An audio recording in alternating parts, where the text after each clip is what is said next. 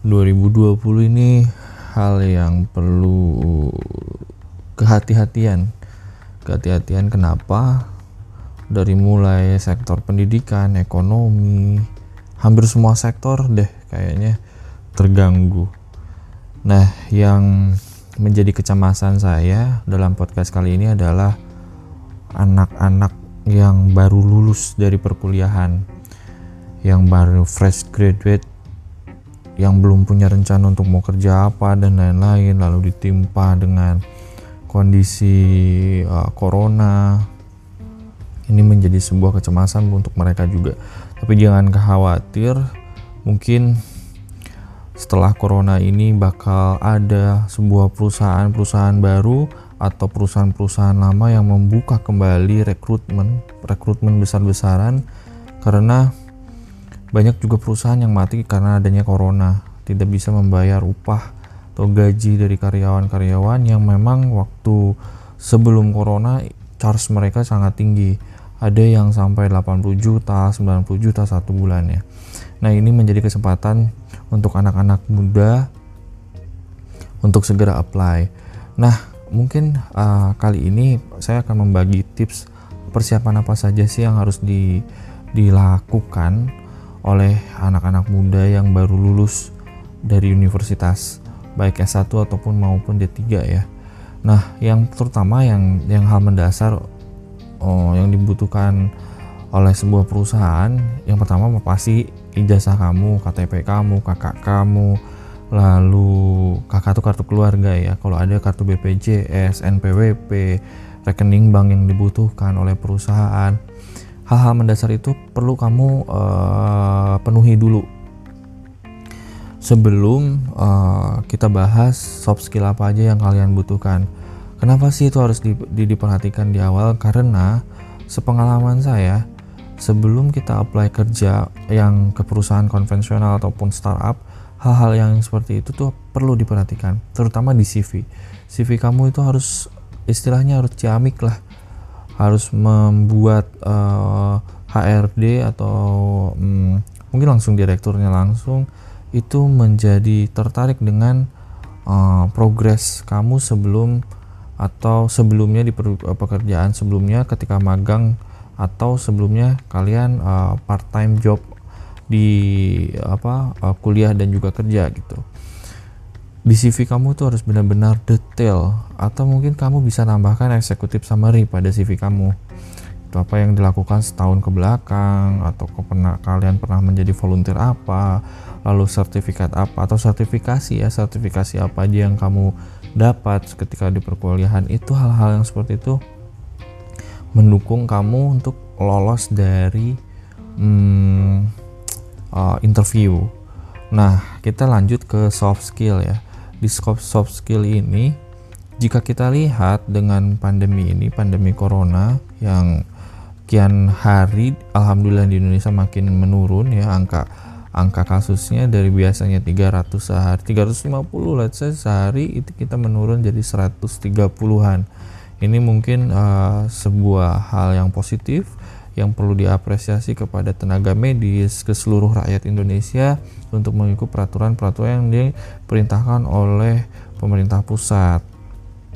Nah, jadi aku ada tulis beberapa soft skill. Ini pengalaman aku sebelum uh, masuk ke dunia apa ya, ke dunia profesional ya, ke dunia profesional. Nah, yang pertama itu adalah kreativitas.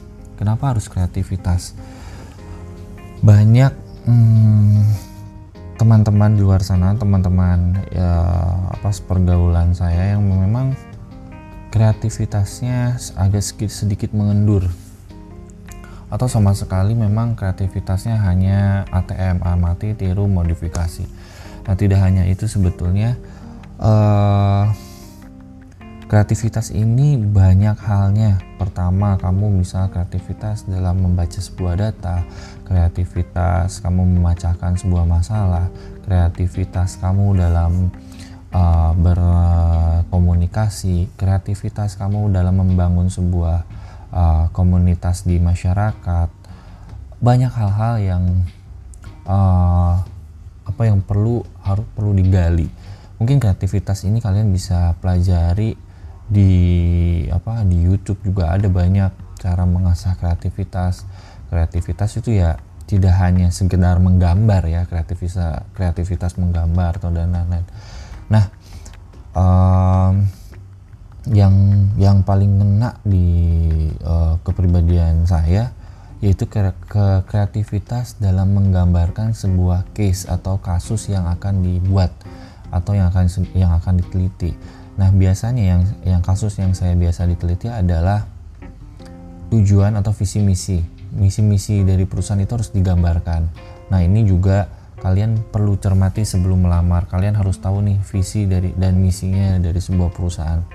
Jadi kamu ketika di interview arahnya harapan kamu di perusahaan ini bla bla bla. Nah kamu bisa uh, mengutarakan visi secara uh, yang telah digambarkan di otak kamu sebelum sebelumnya. Nah biasa yang saya tuangkan itu membutuhkan sebuah alat yang namanya mind map Nah, tools yang ini ini sangat membantu arahnya mau ke mana, pembicaraannya mau ke mana, mappingnya sedetail mungkin.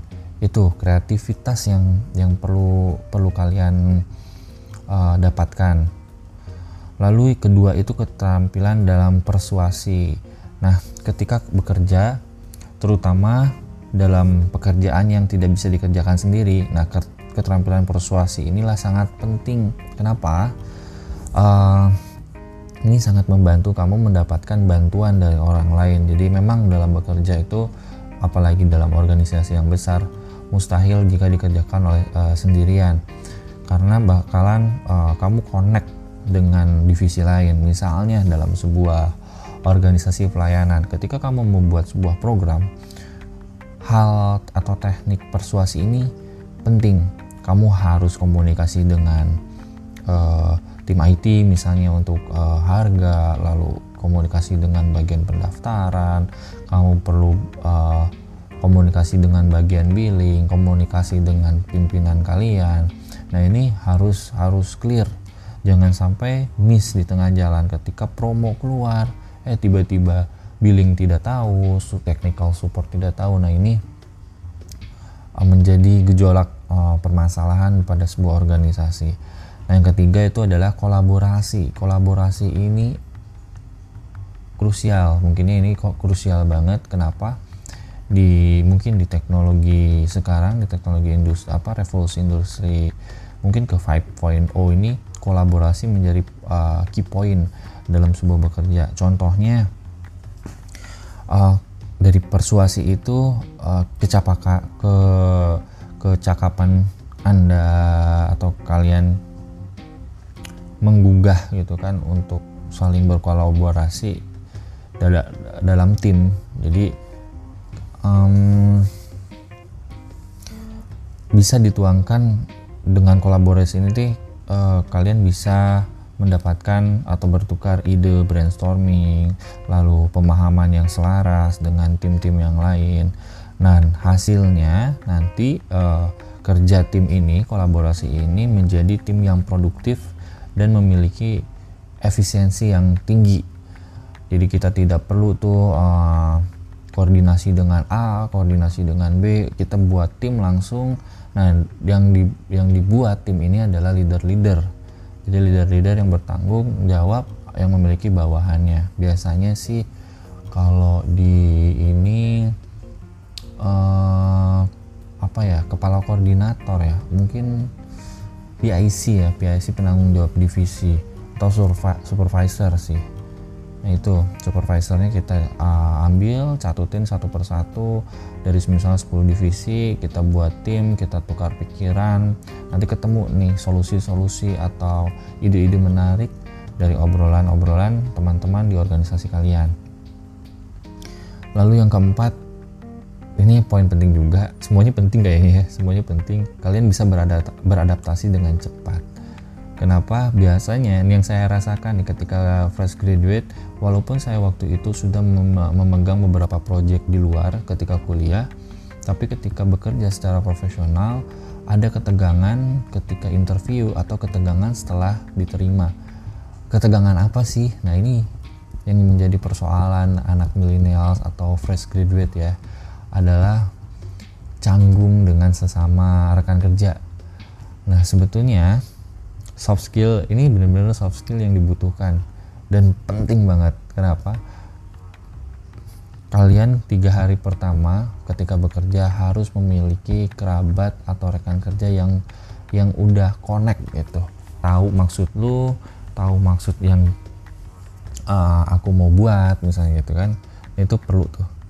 Jadi soft skill ini yang kamu harus persiapkan adalah adaptasi mungkin ini adaptasinya seperti apa e, cara melatihnya? Mungkin kalian bisa berjejaring dengan e, orang yang tak dikenal misalnya lewat percakapan di sosial media. Mungkin kalau work, work from home ya atau sedang social distancing seperti ini itu bisa dilakukan uh, video call dengan rekan yang tidak dikenal mungkin di Facebook, di Instagram jangan apa ya jangan malu lah gitu jangan malu. Kita asah mental sebelum kalian berperang di dalam sebuah organisasi.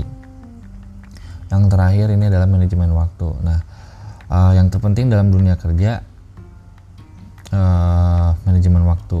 Skill ini tuh membantu banget untuk mencapai target dalam dalam waktu yang kalian tentukan dan dalam waktu yang singkat dengan manajemen waktu yang baik, kamu bisa membuat rencana atau prioritas uh, pekerjaan-pekerjaan mana yang akan diselesaikan. Nah, ini bisa bisa ini sebetulnya manajemen waktu ini kalian bisa terapkan ketika kuliah sih sebetulnya. Jadi kuliah itu sudah terbentuk manajemen waktunya.